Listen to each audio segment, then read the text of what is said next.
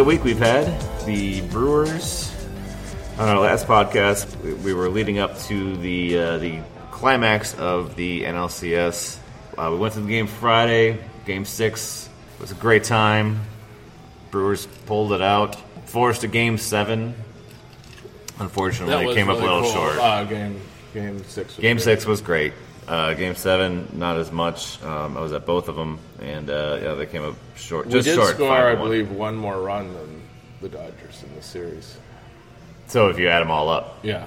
well, that's you know that's that's interesting considering that uh, I think the perception is that the bats you know weren't weren't there Right. for the NLCS, but but their bats weren't really there it was either. 16, so 16 going into that final uh, two games in Milwaukee. You Mm-hmm. know, it was, uh, so we wound up scoring 24 runs, and they got uh, one or two on the first day, plus 16, so 18, and then plus five, so 23. yeah. So Yeah. I mean, all in all, great year. Obviously, I think uh, there's a lot to build on. I Right. think mo- most of this team is intact. I mean, Christian Yelich will be back next year. Lorenzo Lorenzo Cain will be back next year. There's a lot to be said. I mean, last year they came up a game short of the making the playoffs. This year they came up a game short of the World Series. So Right. That's that's all good stuff. So I've been literally trapped in bunkers all over the west side of Milwaukee, working on some independent political activities, uh, Okay. getting the vote out. Yeah. Uh, and, you know, trying to have a really robust performance here. So I've been really focused on the governor race, and all I can tell, and all these polls can show, is that it looks really close. Yeah, I think so Um, too. What else is going on? Now, now with the big picture, you want to talk about the big picture stuff? Because Well, I I really mean, don't I- know. I- I think a I- lot. well, I like think- there's these bombings. So what? What's the extent? Can you talk about that? What the extent is? So yeah, I guess we can we can start national news and then kind of whittle our way Yeah, down to let's uh, do to Wisconsin. So yeah, there's uh, there's explosive devices showing up randomly Right. at certain people's mailboxes apparently. Democrats. So, yeah. All Democrats, The, right? the- Bill and Hillary Clinton had Mm-hmm. uh, an explosive device found in their uh, at their home. Okay. it was identified by Secret Service. Uh, the Obamas as well in Washington D.C. Mm-hmm. Uh, CNN's headquarters in New York. Uh, Mm-hmm. George Soros, uh, Debbie Wasserman Schultz apparently had one as well. So I, I think there were a total of eight identified, uh, is what I last read before we Mm-hmm. started recording. And so, uh, I mean, what's this all about? Obviously, this, this is some nut job that's that's doing this, Mm-hmm. but I guess I mean the, que- the the question bears asking. I mean, how much of this is the culture that has been expressed by guys like Donald J. Trump? anger, the anger, the toxic masculinity, Right. right wing angry culture. I mean, there are consequences to going to political rallies and saying, lock up your political opponent, Mm-hmm. and that the media is the enemy of the people. These aren't just idle words.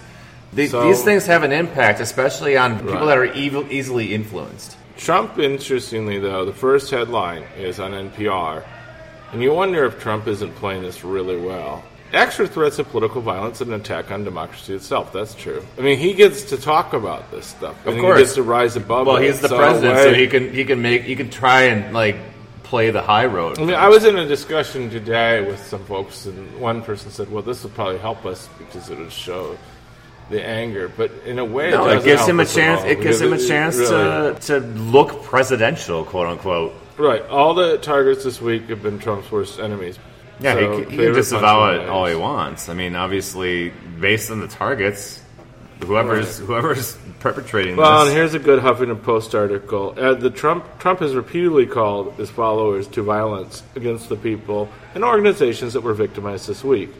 There were no confirmed motives or suspects by Wednesday afternoon, but his violent rhetoric over the past two years has led one of the, his biggest enemies, CNN, to ascribe some blame for the attacks to the president. That's the problem, though. As soon as you start doing that, Mm-hmm.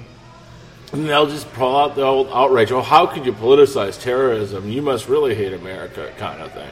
yeah. I mean, it, it's like you're in it. well, yeah. You know, like you can't even go there. You just have to just like, you kind of have to just ignore it and hope that we don't get killed. Well, I yeah. mean, the good thing of Badger politics is simply an online presence. right. The bottom line is that this is a very worrisome development, and I mean, a we hope nobody gets hurt, but b it's just it we really need to, I think, dive in as as a country and to think about what is what are the consequences of this jaded political culture we've created over the past mm-hmm. few years because it's like it's, this isn't i mean this is and this really i think started i mean it started long ago but it really came to fruition in 2016 and i think this is what really stressed out a lot of people is that the political culture really changed dynamically in 2016 after that election Yeah, this is a great quote. Bill and Hillary Clinton were also victims. They've been demonized by the right for decades. But only one leader has suggested that the Republican voters shoot Hillary Clinton or her Supreme Court appointees uh, dead if she won the presidency. And the quote was If she gets to pick her justices, nothing you can do, folks, Trump said with a shrug at a rally in 2016. Although the Second Amendment people, maybe there is. I don't know. I mean, it's, right. I mean that that just speaks right to it. I mean, this is this is ridiculous. His his constituents still chant "lock her up" at his rallies. He is still demanding this year that his followers get angry about her. So the, Let's see if she gets away with it. He said in August.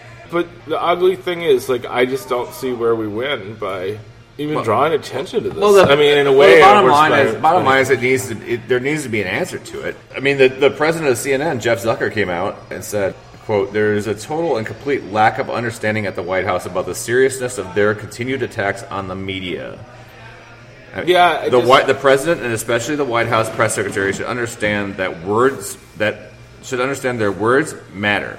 So Thus far, Trump- they have shown no comprehension of that. After Trump did not do the both sides thing, he actually called it an attack on democracy. How is that point, albeit very correct, going to inspire anybody who wasn't already disgusted by Trump? I'm just saying that it merits response, and I mean we don't know who's behind it. I mean, I- hopefully by by week's end we'll have more answers. I would say this. I would say that we're in a time of, frankly, of fear. As Democrats, small d Democrats, mm-hmm. right? As people who believe in freedom and democracy and want to see a prosperous future anchored partly by the United States as an open society. Those of us who want that are in a pretty precarious situation.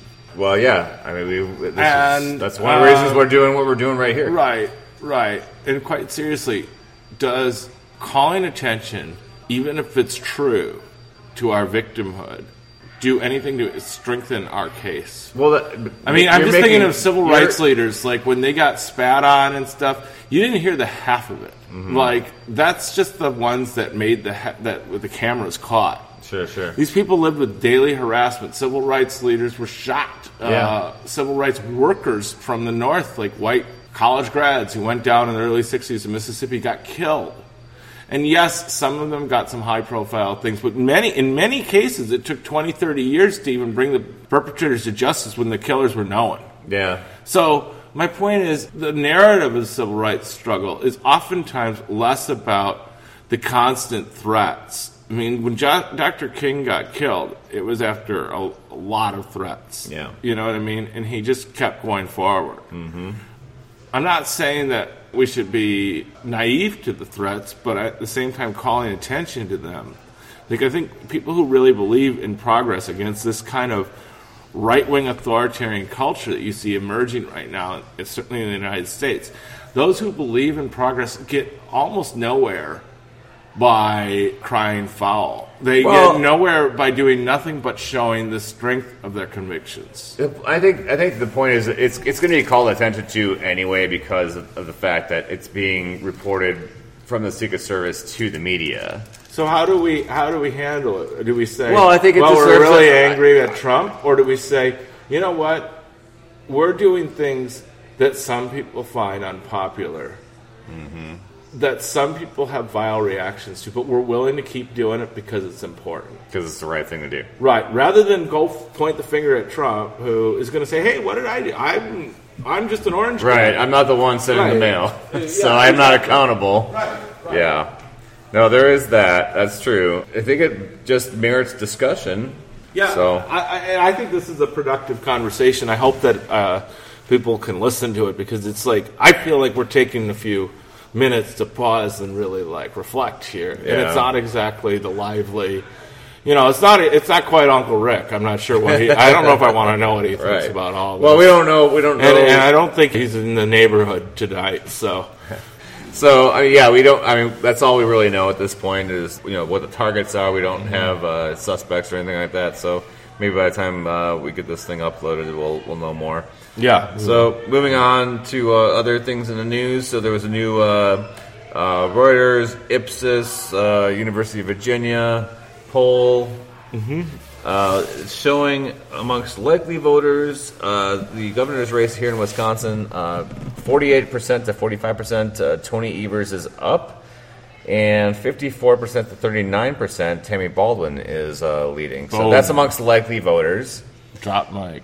So just So uh, six that out percent of the public is going to vote for Walker and uh, Baldwin to set up a twelve point swing. Yeah, apparently. I, I mean, Yeah. it's it's a little surprising. I mean, Yeah. because I don't see that happening. Obviously. Yeah. I mean, Tammy's not going to win by 15 points. I mean, she's going to win. I think it's gonna, that's going to be an early victory for her. I, I knock on wood, Yeah, but um, I expect the uh, Evers uh, Walker race to go probably a little deeper into the. I mean, evening. everybody's troubled by this, but it's not entirely unprecedented. But you do have to go back probably a decade or more yeah. to really see Tommy Thompson that era? spread. Uh, yeah, even well, uh, I think in 06, uh, Herb Kohl got like Mm. sixty-seven percent of the vote. Jim Doyle, uh, in a successful effort, received I think fifty-three percent. Yeah. So I mean, there was that. There's that was precedent. a even bigger. Yeah. Um, then again, you didn't even have an active campaign against Kohl that year. No, It that's wasn't- true.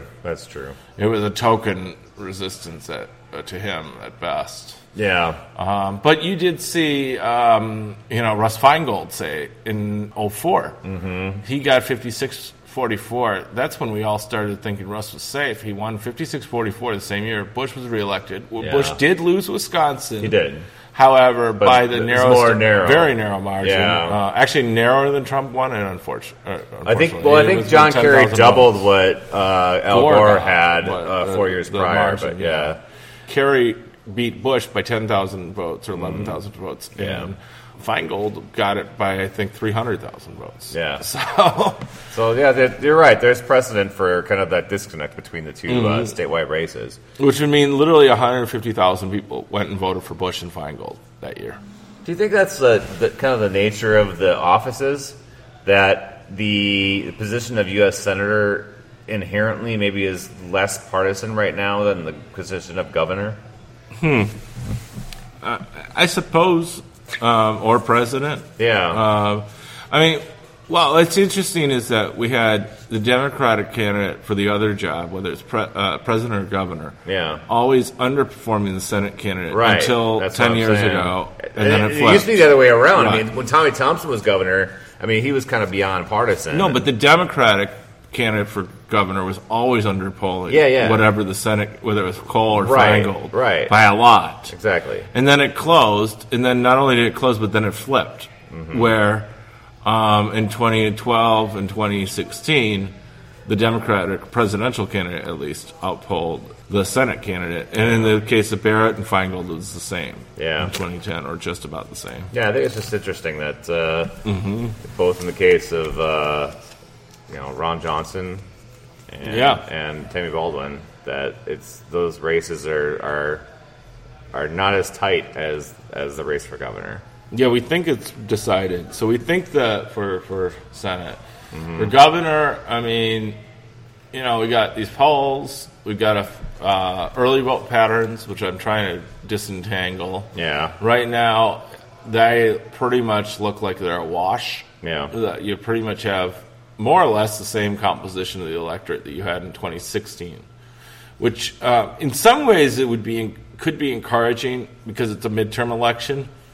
So even though 2016 featured uh, depressed turnout in the city of Milwaukee, it was generally much higher. Mm-hmm. And so if the turnout profile is the same, and there's just a little bit of persuasion from Trumpers Right. over to uh, Evers, that would be good.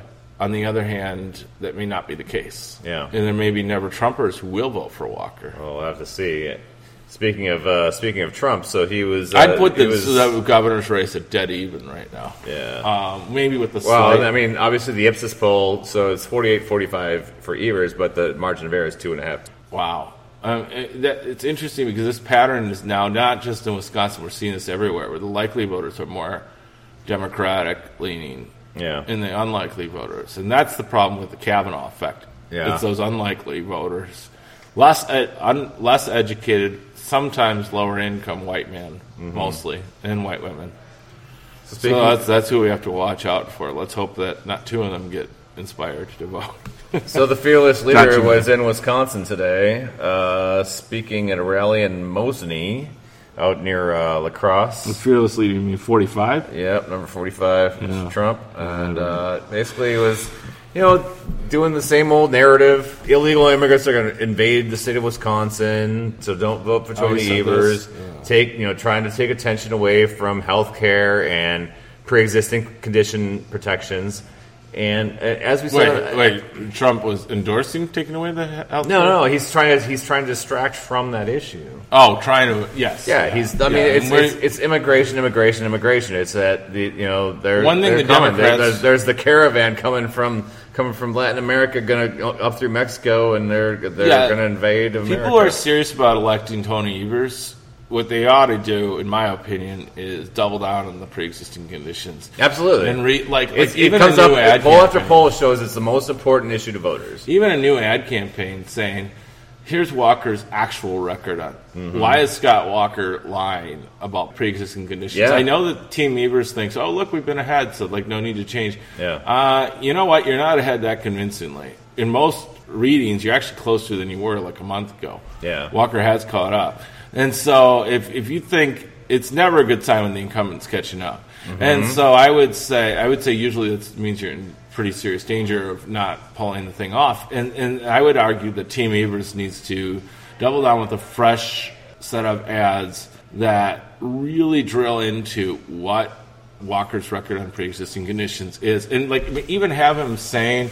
I support protecting people with pre-existing conditions, and say, "Oh, really? Here's what he did." Yeah, and then here's your actions. Here's Right. here's the Like, lawsuit oh, you side on like- to to eliminate the Affordable Care Act. just show him speaking completely out of both sides Yeah. of his mouth, and make it 100% clear that you can't trust anything the man says, Well, and be- that he has a record that's obviously like, like he's just lying. Yeah, I mean, when he well, says it's not, supports he's not only lying. He's not only lying, but I mean, again, like the Republicans, not only here in Wisconsin but across the country, are trying to change the focus from healthcare to immigration because they want people to be scared of people But coming in from the Mexican border. And, and- what they want, it, what they want is is Democrats to to stop talking about pre-existing conditions and start talking about their immigration positions, so that that can be the platform, so that that can be the, the Well, thing that's- being reported every That's night. true. That which is all the more reason to double down on the message. Exactly. The So don't be distracted. Like the Right. Demo- and a day that where Democrats are not talking about health care and pre-existing conditions and Medicare for all and all these things is a day that, where there's a missed opportunity. Bottom line is this. Scott Walker, we, we oftentimes, us liberals, like to give the benefit of the doubt to the other side. Oh, well, they're twisting the truth. They're not twisting the truth. There is no truth to what they're Yeah, saying. exactly. Scott Walker does not support protecting people with pre existing No. conditions. He's literally gone on TV and said he does, and he's literally lied. And he needs to be called directly out on the Mm-hmm. Absolutely. lie. Absolutely. And I know, don't wait around for PolitiFact to do it for you because they won't, or you'll get that on Wednesday, the 7th Yeah. of November.